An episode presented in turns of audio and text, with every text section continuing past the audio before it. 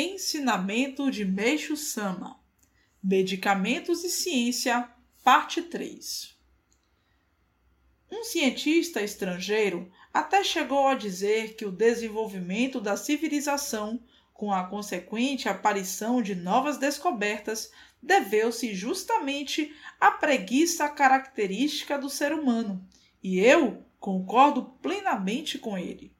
Só que, para isso, é preciso que o corpo esteja enfraquecido, pois quanto mais enfraquecido estiver, mais o homem se verá propenso a procurar por mais conforto e facilidades, o que, em contrapartida, tornará seu senso de beleza ainda mais aguçado.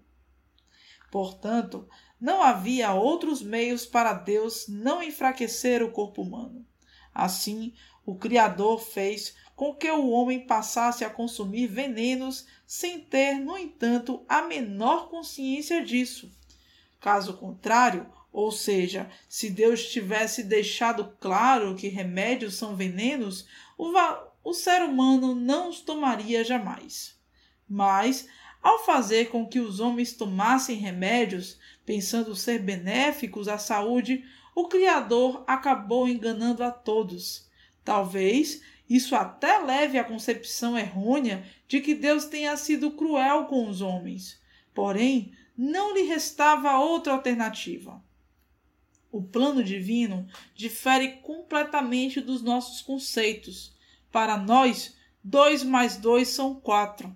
Duas vezes quatro, oito.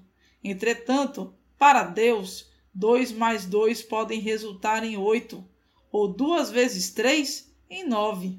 Por isso, o plano de Deus é tão misterioso. Contudo, vem a ser justamente a causa do nosso próprio desenvolvimento cultural.